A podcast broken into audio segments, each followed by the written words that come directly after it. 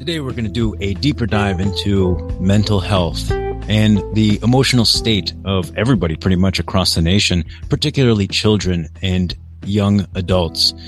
Um, it's, it's a tough world, but today's guest is Dr. Bradford. She is um, well versed in the education system and has a tremendous amount of experience to share with us. Um, I honestly really enjoyed the conversation with her. And we touched up on many things. And uh, we found that uh, we definitely agree on many levels of what is considered to be critical to live a healthy happy fulfilled life. My name is mike.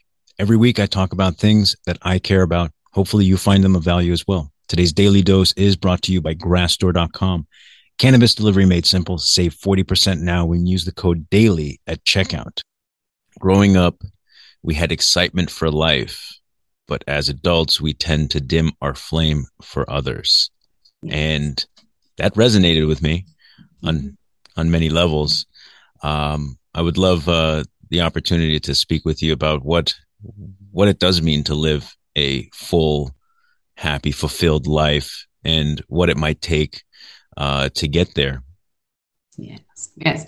And I, I, think that that's very important for all of us. Um, I always reflect on my childhood, even though um, growing up, I did have some bumps and some bruises and some tough times but I just reflect on when we were children, how life was just so amazing for all of us. You know, you go to the park, you don't care what outfit you throw on. I mean, it could match or it could be torn. I'm going to play with my friends at the park, or you're in the store and, you know, nothing matters. You don't have the stress of a mortgage or deadlines or fitting in at work. It's just, I'm living life and a, a piece of bubble gum would just highlight your day or an ice cream cone. And so we have all this zest and enthusiasm for life. But then as we transition into adulthood, we start to run into these roadblocks and we start to run into these challenges. And it starts to make us kind of dim our flame a little bit because we think about others that are around us and we're steadily just some of us are looking like, okay, my neighbor has this, and why don't I have this? Or my friend was accepted into that school. Why wasn't I? And so instead of living in the moment and truly being happy with, you know what, I've accomplished this so far. And I'm going to check this box. I'm going to enjoy this moment and then I'll move forward. But as adults, we tend to have to conform.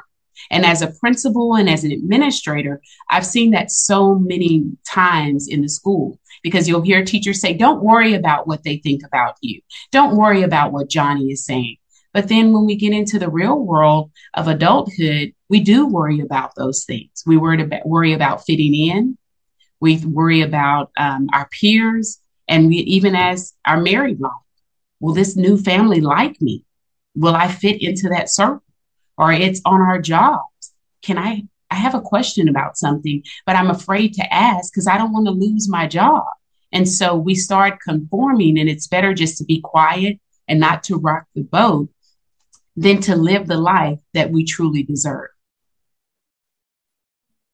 You hit up on a lot of things there. Before before we continue, if it's possible, please um, turn up your mic a little bit Sure, if, there, sure. if there's a way for you to do that or bring it closer, please. Okay. Yes. Yes. Is that better? Uh, yeah, yeah, that is a little bit better. Yes, um, it's going to help tremendously for uh, for post uh, when I start working on this later today. Okay. Um, I, I feel like uh, conformity is um, is what happens as uh, you realize that um, things are kind of the way they are and they've been like this for a long time you know mm-hmm. the societal structures and and then there's like a lot of aspects of our humanity that are ingrained in us right? The desire to fit in comes from being let's say tribal. And um it's interesting to see that so much time right?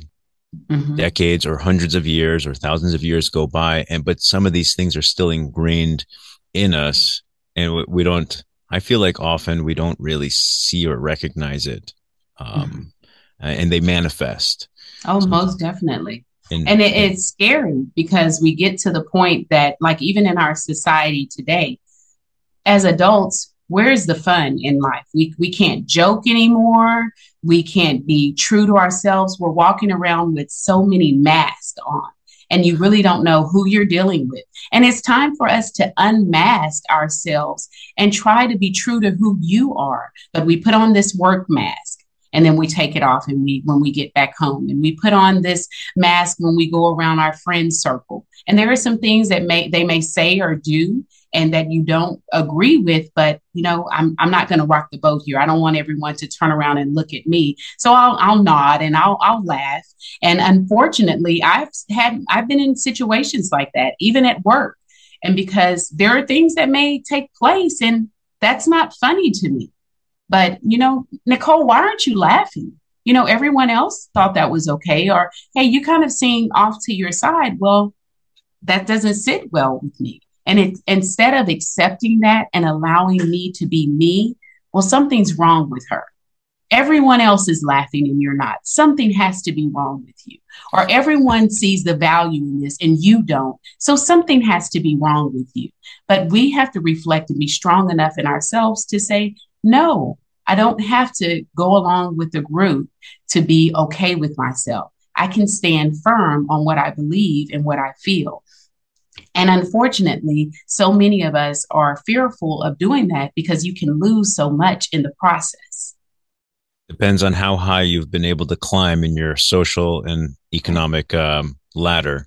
The higher you get, the difficult, the more difficult it becomes to uh, to be different, to uh, mm-hmm. to challenge uh, authority, fear uh, in fear of losing what you may have gained. Um, I've seen that I've seen that a lot in life um, from quite powerful people, at least from my perception, to be powerful, and yet they're probably somewhere in that cog. There's always someone further above, and um, that's just kind of how it goes.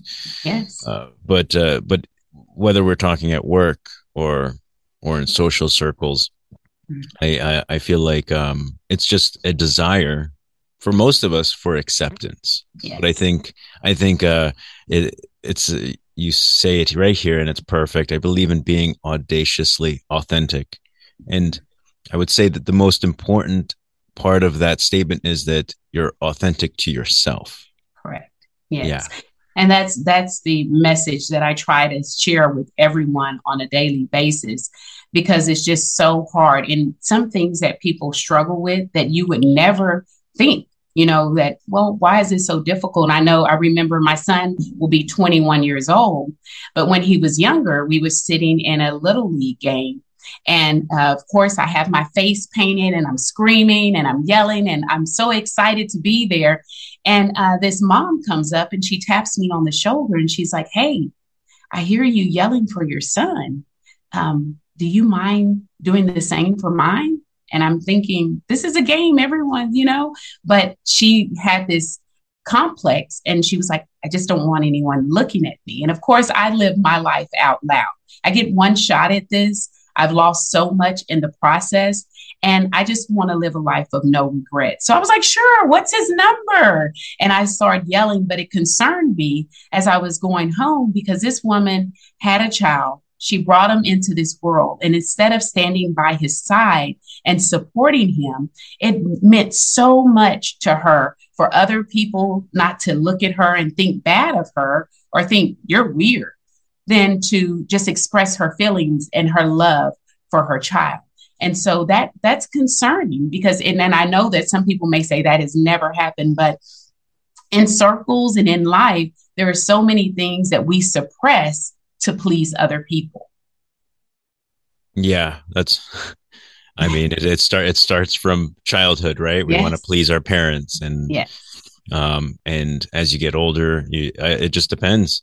Mm-hmm. Um uh, I read somewhere else in a lot of the the information you had put out there mm-hmm. uh, talking about how you know you have to be there for your kids you know your home is the um is the place where it begins. Yes. For mm-hmm. for education, that it's okay to make mistakes, and um, I feel like so much of what you're talking about starts there.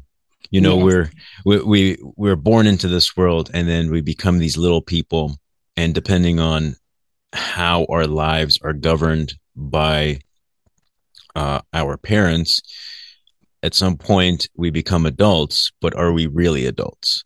No no. And and one thing i always tell everyone we are all just little kids in big bodies. Yeah. The same things that went on in in high school and junior high school that's exactly what we're experiencing now in life. We're in that scary cafeteria where oh my goodness what table do i sit at? Then is it the cool table? Is it the nerd table? Whatever it is. Well the life has become this large cafeteria and you're just trying to navigate to figure out where you belong. And raising our children um, the greatest moments we had were when they were younger. And what hurts me as an educator is so many times and i've been on all levels i've been very fortunate and blessed to be from a teacher all the way up we see this excitement and this commitment when they're young and they're in elementary. But then as they go from middle school to high school it tapers off because they're like, hey, they got it now. I don't need to go to PTA. I don't need to be involved in that school. That's when they need us the most. And I always say our home is the training ground. And with our babies, we always tell them they're 21, 25, and almost 20. But we tell them now, this is where you make your mistakes. Because when you get in there into life, life is tough and it will eat you up and spit you out. So it's okay to fail here. It is totally fine. We're going to learn and walk through this together. So instead of, and, and with parents that I talk to at schools, we have so many goals and aspirations that we have for our children because we didn't accomplish it or because it'll make me look fine or cool with my friends. It's impressive to say my son's a lawyer or my daughter's a doctor. Yeah, not so much to say she's a manager of whatever store, but what if that makes your child happy? You've lived your life. You've done all the things you wanted to do. Why are we putting that undue pressure on our children? And, and that takes a toll on them. And then we wonder why anxiety and stress and all of these things are at an all time high. But as parents, we need to take a step back and say, Am I contributing to that? Do I have a part to play in that? Am I helping my child or am I hindering them? I think we need more educators like you, Dr. Bradford, all over the all over the country. Thank you. You know, I uh, I said that to to my four year old the other day. Maybe uh, maybe not the other day, but it was recent, and I'm like, and I told my wife the same. Um, we have to at least let them know that we're we're always going to be the easiest on them in this world, mm-hmm. but like life is hard. Mm-hmm. Once you get out here, um, it's not fun. It's quite scary, and um, the there's real burdens to to take on. Uh, how do we prepare them um, emotionally and psychologically and physically to uh, to be you know to take on the world mm-hmm. in in the in the way that they uh, would like to? I mean, I've gone. I've accomplished a lot in my life, and I'm still young, and I'm not going to stop. That's right.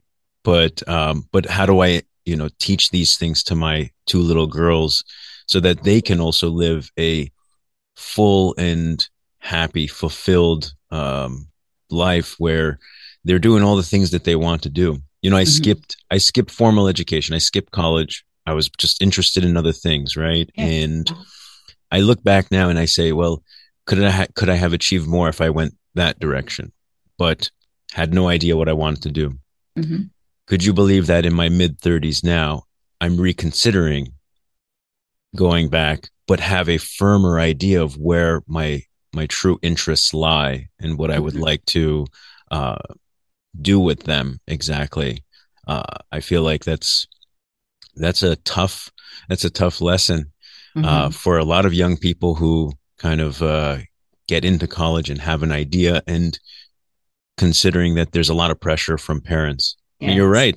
You know, parents will like to brag, like, "Hey, you know, my kid's a doctor." Yeah. You know, um, and that's as impressive as that is. Uh, it, that comes with a lot of its own issues too. I don't know. Um, did you practice medicine, or did you get a different uh, a different uh, doctorate degree? No, my uh, doctoral degree is in educational leadership. And, and, and to you, I congratulate you on that and your accomplishment and for you to stop and take a time to realize you know this is the right time because i know what i want to do. So many of us rush into things in life because you know it's everyone's doing again back in junior high and high school my friends are doing it but you're going to school and you're getting these degrees but you're not using them. So why are you going? If you know you're not prepared and you know this is not really what you want to do, it's okay. Go out there, experience life. And then when you're ready, don't allow everyone else to narrate your story. You have to do it for yourself. And that's what you decided to do. I'm taking away that power from society and from everyone else that says, okay, high school, check the box. Now on to no, that's not the path that I want to take. And that's because a successful life is not a straight shot. We all have so many detours, a left turn, or like the navigation lady says, turn around here and go back and try it again. That's exactly what life is. And we have to understand also as parents, we're showing our babies, and with your two little girls, you teach people how to treat and that's so important. And you have to be okay with yourself. We have three children, two girls and a boy. And my baby has always lived life out loud. So she had on a, a shirt one day with a bunch of polka dots, and her pants had a bunch of lines in it. So she went, she came to the um, to me in the morning that day and was like, "Mommy, look at my outfit." And we allowed them to choose. And I'm like, "That's awesome. I love it. And I said, now, are you okay with this? Because it's important for you. Do you love it? Yes, I love it. You look amazing. So she goes to school, and this little boy tells her, Caitlin, you're making me dizzy. You have too many dots and lines on your clothes today. and she says, but I love it. So if we tell them at home that, you know, you have to be, as long as you're okay with it, who cares what they say when you walk out of this door? But you have to love who you are and what you you're the decisions that you've made. And and she's lived her life like that from zero to almost 20 years old. And I love it because we gave her that safe space to create her di- uh, her identity, design her life, and a safe space to fail. It's okay to fail here because we're going to fail together. Yeah, I mean, failure is not is not that bad, though. Yeah. Um, you know, fear fear is what governs all people. Mm-hmm. So there's all kinds of fear, different levels of it, and um, and that's a, a, a real thing that oh, uh, that goes into decision making and, and choices. And I mean, I, it baffles me uh, when I reflect on it so much. I've had um, a number of years where I've um, gone through psilocybin treatment um, for myself. And as we know today, that is becoming more popular because of the very topics we're talking about. As adults, we'll lose identity. We'll we'll have all, you know this moment of like, wait a minute, mm-hmm. what have, what have I done the last twenty years? What am I doing with my life? Where am I going? And uh, though not everybody needs it, and obviously the very first place we should start is with our children so that they won't need any type of treatment mm-hmm. you know we can give them the tools early on but if what if we're lacking them too as yeah. adults not not knowing that um you know these are aspects of life that we've ignored or just didn't really ever identify yes. that it's an issue right fear and mm-hmm. this and that and uh wanting to fit in and that's the the hardest part for me especially as an educator and administrator even at the high school walking around and you just see so many children that are withdrawn and that that are just you know already frustrated at 16 and 17 years old and they haven't even begun to live life. But i've had so many share with me i could never talk to my parents about the stuff i talk to you about. And that's scary and wow. sometimes it may be, like you shared, some parents that may say, I don't know how to help you. Or some parents that think, and, and a lot of times may it may be an examination. And parents think, come on, it's not that big of a deal. You take it, you can retake it. Well, put yourself in that child's position. how would you feel if someone walked up to you and say, "Come on, you're going to miss a mortgage payment? It's really not that big a deal. You can make a payment next month." Well, you know it's going to affect your credit. It's going to affect your life long term. And so the that big milestone or that big situation for you is the same for our babies. And no matter what their age is, and we cannot continue to dismiss that, but we have to support them through it so that they will learn how to cope in different situations. So, what can I do for you for this test? How can we prepare? Or have you talked to your professor? Walking them through and giving them the tools that they need to make the right decision. Because some students, you don't know where they are and if it's their breaking point. But unfortunately, uh, we've had ch- children that make permanent decisions for a temporary problem. And we have to be there to support those babies. Right. I mean, it's the as you said, it that's where it begins, and yeah. um, and I I reflect on making that mistake at times. That you're right. What may seem like not that big of an issue. I mean, even at four years old, That's but it's right. like, but it's like I have to, I really have to be paying attention and just mm-hmm. kind of seeing what's going on and not be so dismissive. It's easy to be dismissive because, um, I mean, just based on our uh, just based on my own personality. Like I like to fix things. What there's a problem, like okay, let me, you know, let's fix it or, or let's overcome it. Um, but uh, sometimes that comes with uh, the the attitude of dismissal. Yes. Right. Because mm-hmm. uh, because based on how my brain crunches the info and it says, well, this isn't a big deal, man. Mm-hmm. You know, mm-hmm. what are we worried about this for? Um, so it, it gives me a different kind of perspective to see, to see it through maybe their eyes and exactly. and their experiences because it's not the same.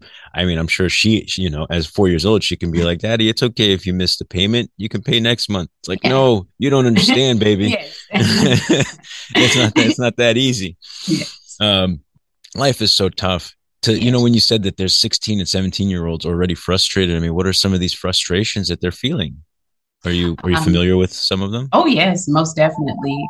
Of course, some of the frustrations could be in their personal home life and what's going on at home. Um, we have students where they're not, they don't even have a place to lay their heads.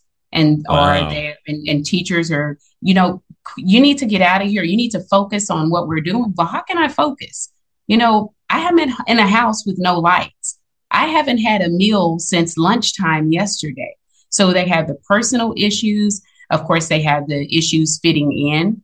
And of course, I can't get those name brand clothes because my parents can't afford it, or even on the, the reverse. I have all the name brand clothes and I have a brand new BMW outside in a student parking lot, but my parents have never said, I love you. My parents have never been to one football game, and I've never had one quality conversation with my parents. So they're trying to navigate these situations, but they're afraid to share with some people because, again, they'll dismiss it. Oh, you have a BMW outside. What are you upset?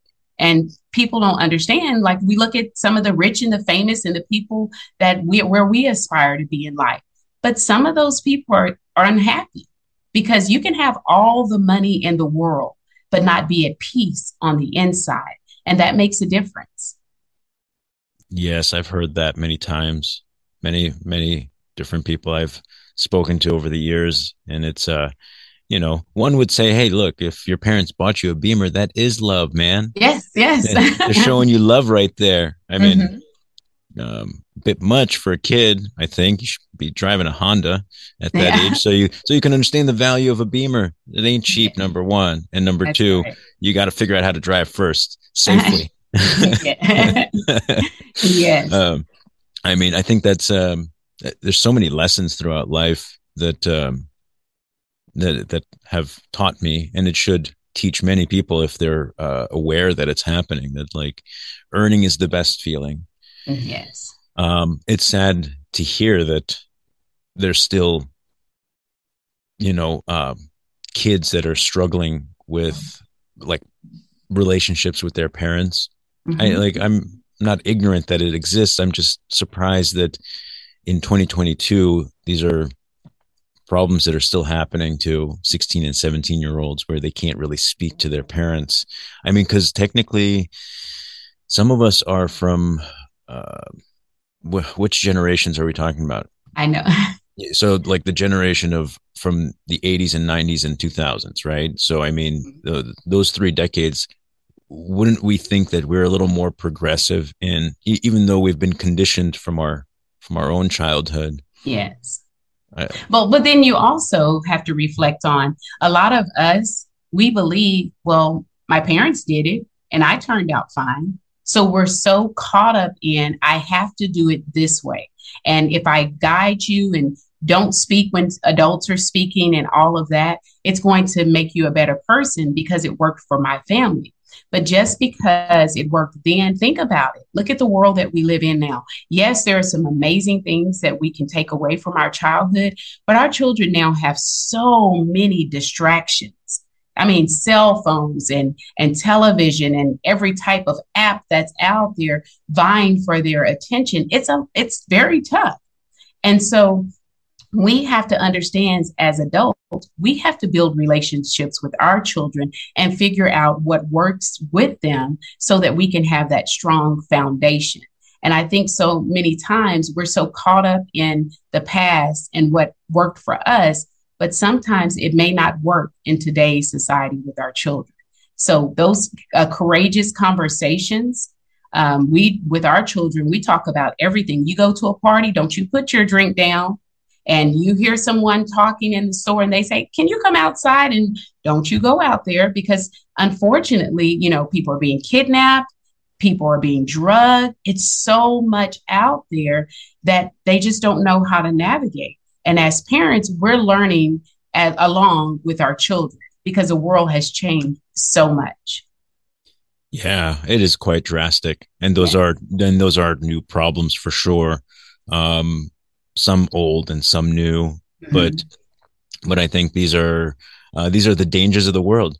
Um, yeah. As as we had said earlier, it's uh, as uh, w- when you get out into the real world, you discover for the first time uh, how difficult it is, and hopefully you have parents around, right? Mm-hmm. A mom and dad, a, a grandparent, somebody.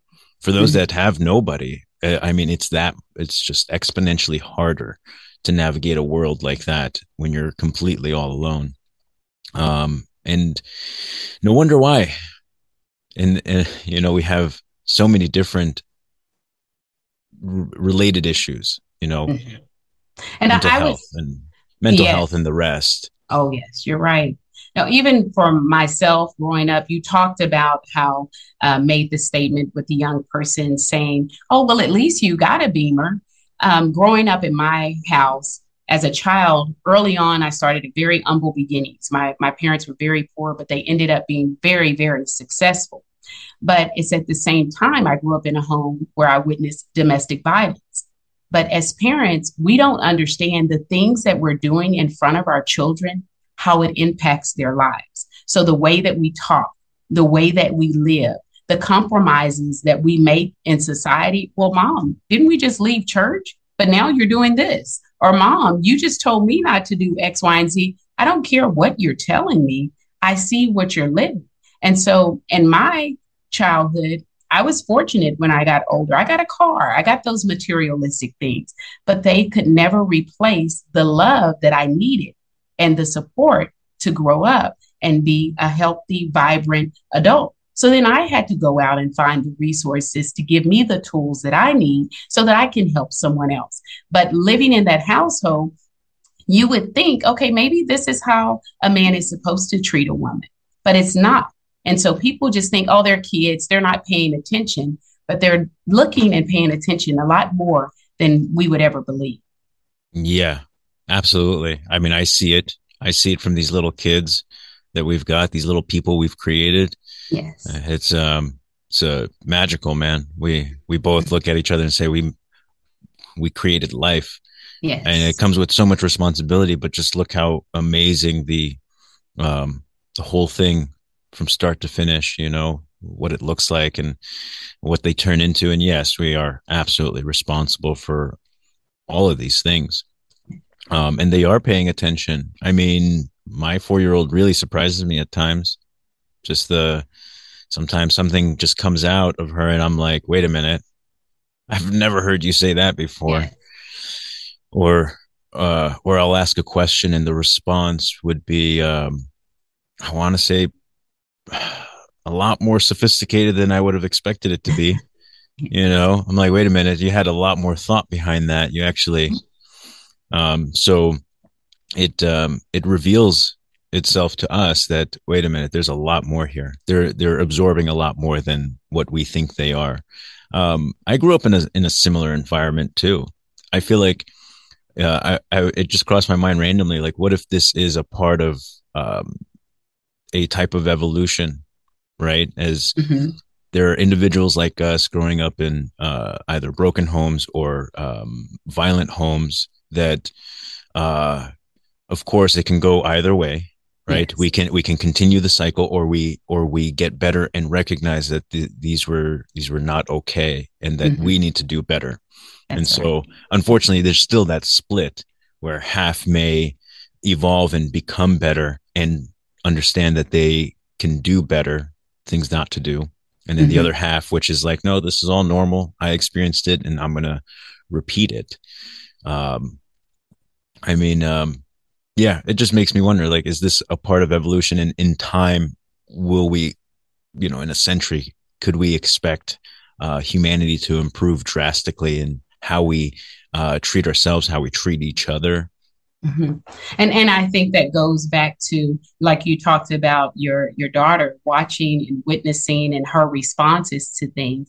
We have to have the courage to truly tap into what we want and what we like and what we desire just take a moment to say, Am I truly happy with my life at this time? Is this truly something that I want for myself? And when you pause and you take that moment, you reflect and you're going to evaluate where you are in life. And it may be difficult. And I, I, I totally get it for people that go into those type of relationships as a result of a childhood.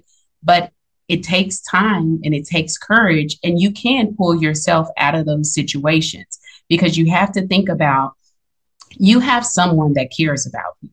It could be if, if you don't have children you have a friend you have a coworker someone that is concerned about you and your well-being. So number one you always want to do it for yourself. But if not as a parent let's look back and say that'll give you the nudge that you need do I want my daughter going through this?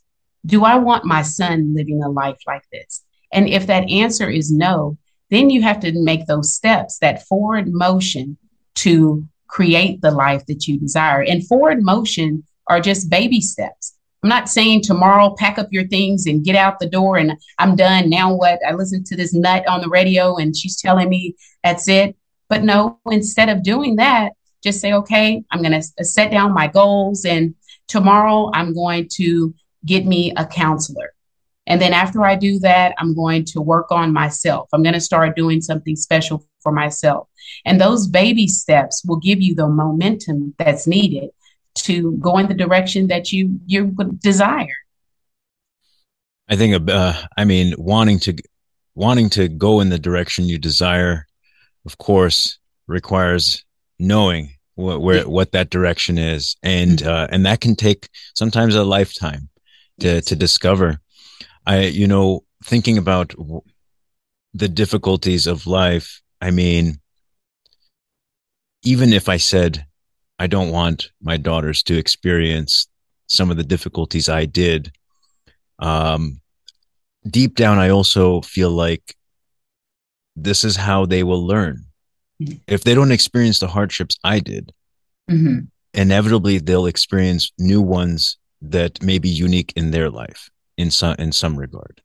Correct. You know, like it's just it's really tough. And I've thought about this, uh, wanting to wanting to give our kids as much as possible because we didn't have as much. Um, will they appreciate it? Will they? Will they not? Will they? Um, inevitably decide that it was, you know, like I didn't ask for all this, mom, dad. Yes. and I think that's the the difficult balance for adults and parents because you struggle with that. I, I think I want to make it as easy as I can for them, or but at the same time I want them to learn. But I think the best thing that we can offer to our children is the power of thought. Think for yourself. Don't allow other people to place their thoughts in your mind. Don't do what other people are doing just because it's a cool thing to th- do. And giving them the tools that they need to make positive or good decisions when they're confronted with a situation. And knowing that if you make a decision, it's okay if it wasn't the right decision. It turns out to be a difficult decision that you don't think was right. But with based on the information that you had at the time that it occurred, that was the best decision for them. So, giving them and teaching them the ability to think for themselves, I think, is one of the best gifts that we can give because we struggle for that um, with that as parents with three adult children. So, transitioning from early lives to adult lives, so many times I just want to just say, okay, what do you need? Because it's not come to my games. It's, hey, cash out me. And I'm like, hey, I'm not an ATM. but uh, that's how you transition to some of these older kids. But I want you to, and when they come with their problems and and issues they're dealing with, let's let's stop and let's think about it. Now, I can give you my opinion all day long, but that's based on me and my experiences. I want you to share with me what are your what are you thinking now? What do you think the best approach would be? And we kind of go through that together. Not your my, well, my friend's moving out and with his girlfriend. Why? No, what's going to work for you? I want you to give me some pros and cons, and let's think through this together. So the power to think for yourself and not try to conform or not try to be like everybody that's going on. Think about how this is going to impact you later on once you make this decision. And I think when they, we do that and we give them those tools, that's going to help them make those decisions about the mortgage, the cars, saving, because you have to think about how is this going to affect me uh, long term when making those decisions. You know, this is uh this is all valuable information. I, I love that you said that. I, I feel like thought is the most powerful tool, critical thinking, and uh, and but when you start tying it into other aspects of our being, uh, it can be quite powerful if you can get a handle on it. So your emotions, your desires, your fears, um, um, you know, the uh, any type of FOMO you might have. Uh, well, it's it's so important to be able to take that. I want to say a self audit of whatever the situation is teaching them that can uh, can I feel like can exponentially r- raise their emotional intelligence. Um, this is why I say I'm like we you know we need more educators like you. I mean, you care about what you're talking about. You care about what you're doing. You understand it thoroughly. Um, I appreciate educators, but I can tell you in my lifetime, I may have had maybe two or three that were like, wow. Looking back on it as an adult and saying, those teachers were amazing. Mm-hmm. That's not very many, right? How many do we get in our? So let's let's say fifteen or so Mm-hmm. different yeah. educators or, or, no plus right because we have yeah. different periods right all throughout right. yeah so let's say maybe roughly 25 to 30 different uh, people we we may come in contact with and to only pull a small percentage out of them and say you know these educators were exceptional mm-hmm. um, you know how can we get how can you how can we get educators to be this excited about uh, getting involved? I mean it's children spend more time at school than they do with That's their parents. Right. yes yes. You're a hundred and i'm glad you you say that because we have so much power as educators. And um, i've always said even with myself i've always been a big advocate for the underdog because um, for so many years of my life i was the underdog and um, I lived in Austin, Texas, and I was bused to the other side of town. And I, everyone else, you know, because I was subpar and I was just kind of barely making it through. And of course, I didn't have that support at home because my parents didn't finish high school. So it was my favorite teacher, um, Miss Ellie Larden. Uh, she reminds me of Willie Nelson, but she she kept me inspired. But she always helped me to believe in Nicole And I would say, you know, that's, I, I can't write an essay like that. I can't do those things. But the, it's because she took time to build that relationship with me. And I know that teachers nowadays, they are so overworked and undervalued. I get it. I've been a principal. There is so much going on with teachers right now. And I get concerned about their mental health because they deal with children all day long, but then they have to go home and have their own lives. So just taking those extra few minutes for teachers to, to connect with kids to find out, hey, you're you're acting a little off today, or you're not doing what you're I'm asking you to do today. What's going on? And when you build that relationship, I know that it'll make a difference. But I'm truly passionate about education because I've seen so much and I've experienced a lot, but only with my own education itself. It was a struggle for me because I wasn't one of those geniuses that can just make A's and I was on all AP classes. That was not me at all. I was just persistent. And so, no matter what, if I have to stay up eight or nine hours studying for a test, that's what I was going to do. But I, I just couldn't just look at something and be ready to go. And because I struggled, I seek out students that are struggling when I'm working on campuses and I see that child that's sitting by themselves in the cafeteria, that's where I spend my lunch.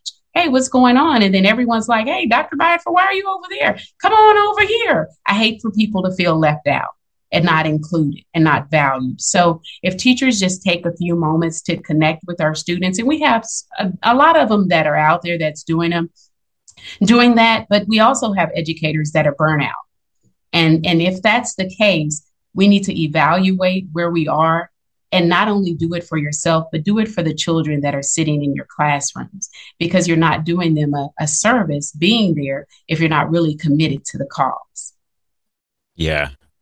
And uh, I mean, but they are people just like just like the students they teach. I mean, people are complicated.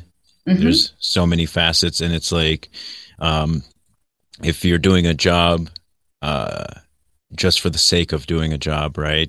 It's mm-hmm. just a paycheck. It's uh, um, it's kind of like as simple as showing up and following the curriculum. I've seen it. Uh, I'm in California, and I've seen it where teachers are kind of like, I don't like this curriculum, but it kind of kills the spirit, like the the fire that that we discussed. That was uh, in your headline here.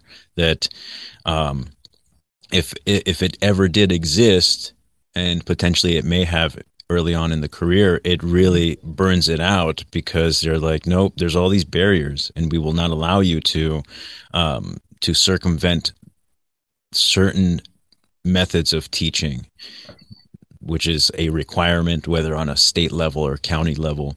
Mm-hmm. It it really does become complicated. Um, this is why I can reflect on like a handful of teachers and say, no, these guys really got creative about how to stay within their boundaries mm-hmm. and but find ways to to help us really grasp the content that they wanted us to learn mm-hmm. um, inevitably leading us to be critical thinkers and uh, the future of you know our country in a lot of ways i mean um, we should equally i feel like you're right equally invest in both the mm-hmm. educators and the children because it's uh, it's really important. Um, I'm going to touch up on a, a on a sensitive topic right now, and I don't know how you feel about it, but uh, depending on the state, especially here, mm-hmm. there's a lot of um, there's a lot of push to start educating on gender identity and various things at you know early ages mm-hmm. and, and, i've heard some of this stuff and it has me concerned as a parent because I'm like, well, you know, even as kids, they don't really understand these concepts that well yet. You know, why are why are we exposing them so early to something that uh, they don't even care about necessarily? Like they just they want to play. Be a kid, yeah. Yeah, they want to be a kid. Mm-hmm. You know, um, why do you think this is happening right now? Again, it goes back to the the pressures of the world the pressures of society uh, going along with you know what the the main area is focused on and concerned about and i know that our children need to be prepared for that but as you said, not at such a young age. I think that comes with time. Allow them to mature themselves and to grow, and then maybe introduce that at a later time. But early on, I don't think that that's really an interest or a topic that um, a four or five or a six year old in first grade is sitting at home wondering about. So just giving them an opportunity. I always say, reflect on when you were younger and give these babies, especially when I was a principal, I had a, a campus, and a lot of parents were upset that why can't they have cell phones in the building? Well, when you were in school, did they have cell phones in the building? You made it. It's okay. But yeah. can we please give them an opportunity to be a child? Let's just go back a couple of steps and lay that foundation, allow them to look forward to coming to school and enjoying school. But we've changed that experience so much for children because of society. And in the long run, it can have a negative impact on our children. So I think it is an important topic, very important, but I do think that we should wait when the children are um, a little bit older and they can receive the information that they are providing. And probably a little, uh, a little more able to think for themselves in that regard. Like mm-hmm. early early exposure only can i feel like can only lead to more confusion um and i mean it's it's complicated to say mm-hmm. the least yeah. and you uh, know we do have children that um, because of course their experiences in their home environment that may know clearly at that age what's going on and what they're interested in but i would just say let's just um, of course be fair to all children invi- involved give them an opportunity because not all homes discuss the same information. So, like you said, give them to the point where they can think for themselves and then present the information so we're all educated about what's going on in our society. I think that's a great point you make, though, right? And it goes back to the home being the training ground. Right. You, you know, you can be, you can take the responsibility of sharing what you think is of value to you as a parent within your household but on a on a macro scale across the nation i mean that should be really um, thoughtfully considered. Exactly. Because uh, that's um the because at that point you're you know you're disregarding what parents values may be and you're just saying this is part of the curriculum now um, at whatever age group. It could be first grade it could be fifth grade i don't know. Mm-hmm. um, it seems like uh, certain states are going about it differently, but uh, it's on the horizon, and we know that it's happening. Uh, and as a parent, you know, it makes me concerned. I'm like, you know, I don't think any of this is relevant at this age. Why, you know, why? Uh, mm-hmm. of course, I'm probably not alone, but then there's also going to be many other parents who are like, no, this is this is critical. I mean that comes back to having to agree as a society looking at each other truthfully and saying like what you value may not be what i value but we should still be respectful mm-hmm. if you mm-hmm. want if you want the mutual respect back and forth at the very least let's um let's have that understanding and uh, as adults yes because we're modeling for our children and so, just because I may not agree for, with what you're saying, as adults, we have to uh, make sure that we're able to have a conversation and then move on because we're teaching our children how to handle situations as they grow older. Just because I don't agree doesn't mean you're a bad person, doesn't mean that I'm a bad person or the topic is horrible, but we just have to look at it through different lens and say, how can we agree to disagree at this moment and move forward and try to figure out what's best for our children. Because life is going to be complicated for all of us, and no one person agrees with everything. And so, and that's something that I I tell my children all the time because we're all going to have different discussions and different conversations, but we have to understand that through time, if we can solve those measures, but it's not something so important that, well, you're I'm going to label you as this because you don't like this topic and you don't agree with me. That goes back to rocking the boat and being a person that can have your independent thought. This is my thought. I have a right to this thought, and I need for you to respect that. Yeah. I, I mean, makes me think about um, you know, when did words become so fatal? Yes. and yeah. yeah, so like that's one thing. And thinking about just uh, current political climate across the nation the last several years and wondering to myself exactly that. Why are people so triggered by words? I mean, um, yes, bullying is not nice. However, that that bit of education starts at home, mm-hmm. right? And uh, and but more importantly, um, it's though it can have harm on children mentally, uh, it, it's it just it's tricky.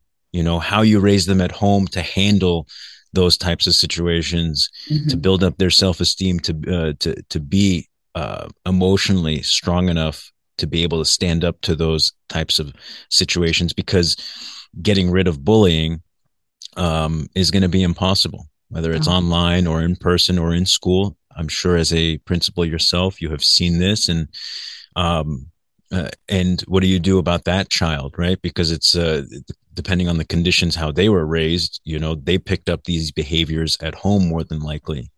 Um, so incredibly tough it, all around. Yes, and it, it's something that's going to exist. Unfortunately, we just have to figure out the best way to t- try to deal with it and meet it head on. Because, like you said, it's not going to go away because it happens in our adulthood. It's not just in our schools. And so, as parents, we are either being bullied or we the or we are the person that's doing the bullying. But then we'll go to these schools and say, X, Y, and Z should not take place. But it's the same thing in our adult life.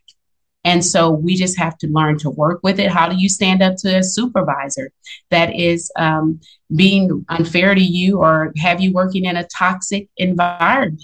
That bullying is going to continue, but making sure that you have the tools to address it um, is what we need to focus on. And right. that's where that training ground comes in for all of our children and being there to listen listen, actively listen to our children. Not listen while I'm texting or listen while I'm working on work. Listen, because our children, no matter what you're saying in the way that they live, the way they walk in our front doors, they're telling us a lot, sometimes without even saying a word. So you have to be attentive to their needs. There's so many needs. Yes. I got I got to try harder myself. No. You know, it's I mean, maybe I'm just hard on myself, but it's um, but still, I I have to feel I feel at times like I have to try harder, um, to listen to um to to be there for my kids. Um, no one else is going to be. Oh no, mm-hmm. you know. Um, right. so it's kind of important that we uh that we accept this part of the responsibility, knowing that uh, we brought them into this chaotic world. I mean, before we wrap this up, I want to talk a little bit more about uh, living an audacious, authentic life to the fullest, doing all the things that you want to do uh, without regret, without mm-hmm. fear of uh, of judgment. Um, you have lived this way, and it looks like you're quite proud. You're quite happy. That is the goal. Happiness is what should be in mind and um, and it's not easy by any means. And of course, as I shared, I I, tr- I grew up with, um, of course, a challenging, dysfunctional household and society. We're all dealing with so much right now the stress, the anxiety, everyone's yelling at each other. You can't even drive in the car with either being flicked off or someone sh- don't showing a gun. I mean, we're just on the edge because it's it's so many pressures that we have. And it's just so important that we take time to try to do, to live in the moment. And like recently in 2019, I became the caregiver for both my mom and my dad. I brought them here to um, to our area. I lost my dad in 2021. He had strokes, aphasia, and a feeding tube, and um, I just lost my mom in April. Uh, they wow. passed within 10 months of each other. She had Parkinson's and dementia, and they were married for 61 years. So even with that, this week it'll be six months of um, living without my mom. So we all have the challenges and the the tribulations that we go through, but we have to find uh, in every situation we're going through, there is something that's positive in the situation. It took me a couple of months. And of course, I know grief lasts so long and no one can replace them. And, and they were my cheerleaders, they were my advocates. Even in my adult life, hey, um, checking on us and making sure that we were okay. But you have to look inside. If it's a work situation, if it's a job situation, you have to decide how can I maintain that flame? And the re- the way you can do that is figuring out what is my why? Why am I in this job? What do I like about this job? What is my why? Why am I in this relationship? What do I like about this relationship? Going through those areas, figuring out your why and reigniting your flame. And that's going to be start with a positive mindset. What you think, our mind holds everything positive thoughts, negative thoughts, guilt, pain. And we're going to have to be in control of that and not allow our thoughts to control us. We have to take action on things that are important to us, even if it's uh, three steps a day. And this is what I had to do through my grief with my, my grief with my parents. I'm going to wake up and today I'm going to go for a walk. Then I'm going to meditate and then I'm going to do something for Nicole. But those baby steps. And then you must be intentional. You have to be intentional with your relationships. You have to be intentional with the life that you want to create. That means sitting time, sitting down, making time to make it happen. Then you have to nurture yourself. That is going to be very important. And once you do that, focus on time. We don't have forever. You don't have forever with your children. So every moment, live in that moment. We're so busy thinking, okay, what am I going to do six months from now? What about today? What are you going to do today? And stop putting things off. Well, I'll, I'll start that next Wednesday. What about a baby step today that'll get you going in that direction? And then you have to be authentic. Who cares? I, when I was little, I loved doing cartwheels in the grocery store. I have no idea why I did that, but that was just something I loved to do. So as an adult, you go into the workplace and people are like, why are you always so happy? Well, I'm going to live it so I can receive it. And that's being who I am. Why do you dress like that? I'm at a high school. I have on a clown outfit or I have on some sparkles and the high they're like they don't like that. Well, high school kids used to come up to me and say, "Dr. Bradford, where's your Valentine's Day ears?" And I'm thinking, "You're 18 years old. Yes, you always light up my day when I walk in and I see you dressed up." So you you never know the difference you can make. And I having integrity. We must have integrity in everything we do. We're lacking that so much in our society. And then coming up with your non-negotiables. This is what I like this is what I need to be successful. And I'm going to draw the line in the sand and I'm not going to let you change my mind. So we have to maintain our flame so that we can create the life that we deserve. And that means going against the grain sometimes, but it doesn't matter as long as you're living audaciously authentic. Yes, I did see that too. Maintain and um, and I was reading through them. I'm like, yes, these are all facts of life um, and easy to forget. Yes. Um, you know, I was going through it. Let me see here if I, yeah. So yeah, maintain, M, shifting your mindset, A, taking action while being accountable, such an important word, accountable for, you know, your actions, uh, your choices. Sometimes you're going to make choices that, you know, aren't great. Be accountable to them, live up to it.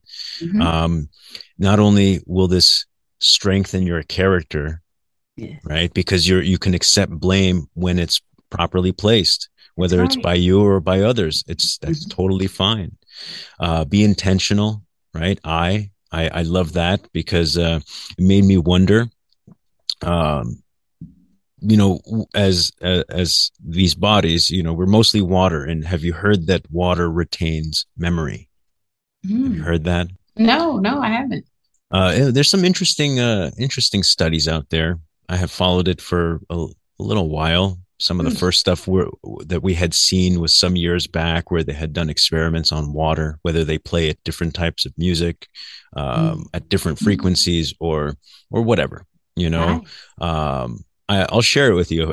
I'll try to find it and I'll share it with you. We, you know, I would say that it's worth at least exploring a little bit more to see just how much truth is there behind the science. Mm-hmm. Um, then you know, yes, a being authentic. Um, I feel like for ourselves, it's the most important. You know, forget you know, forget the world. Like, That's what do right. you want? I feel like I was. I feel like as an individual, mm-hmm. um, by the age of 29, I still, you know, I think I felt like I had achieved quite a lot and not enough. And what had ended up happening was I started falling apart emotionally and mm-hmm. and psychologically, just questioning everything. It just became, I'm like, how can someone at 29 have a midlife crisis? I haven't even made it to midlife yet. yes. But I wasn't authentic to myself. So a lot of those, a lot of those self-induced treatments opened mm-hmm. up some of those doors to to asking the right questions leading to some of those answers. And that was one of the things that revealed itself. Um, integrity, I think you're right. Uh, when we look at um, when we look at where we are as a country, I don't even think it's a word that comes up anymore. I, don't, I don't think anybody cares. Yeah, you know. Um, and then the no regrets. I feel like living a full life what I've what I've realized as a at this point in my life, and I look at many other people around me, I say, what are the things that are plaguing these people? Because you can see, you know, um, body language says a lot. Oh, yeah. um, choice of words says a lot. Uh, expressions, everything. And I look at various individuals, whether in my family or extended families, and I say, what's, you know, what could, what could be the issue? And oftentimes I get the sense that it is regret. Mm. And, you know, though maintain doesn't have this one, the word maintain, um, uh, doesn't have this letter, but, um, I feel like, uh, gosh, it was here and now it's gone.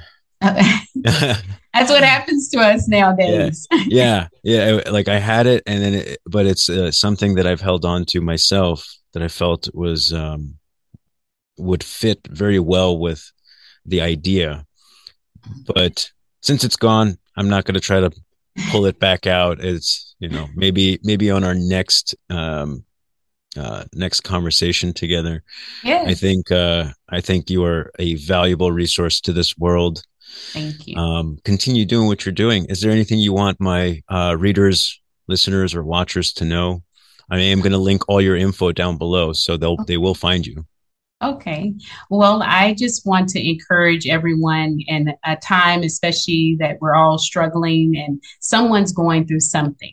So while you're working on yourself and creating the, the better you and the life that you desire, always take time to check on someone else and just be that that ear because you never know what people are going through. And I want to thank you for the opportunity uh, to be on such a, a, wonderful platform today and to listen to me and uh, giving me an opportunity to share. I think you're doing great things and your your family's truly blessed. So thank you.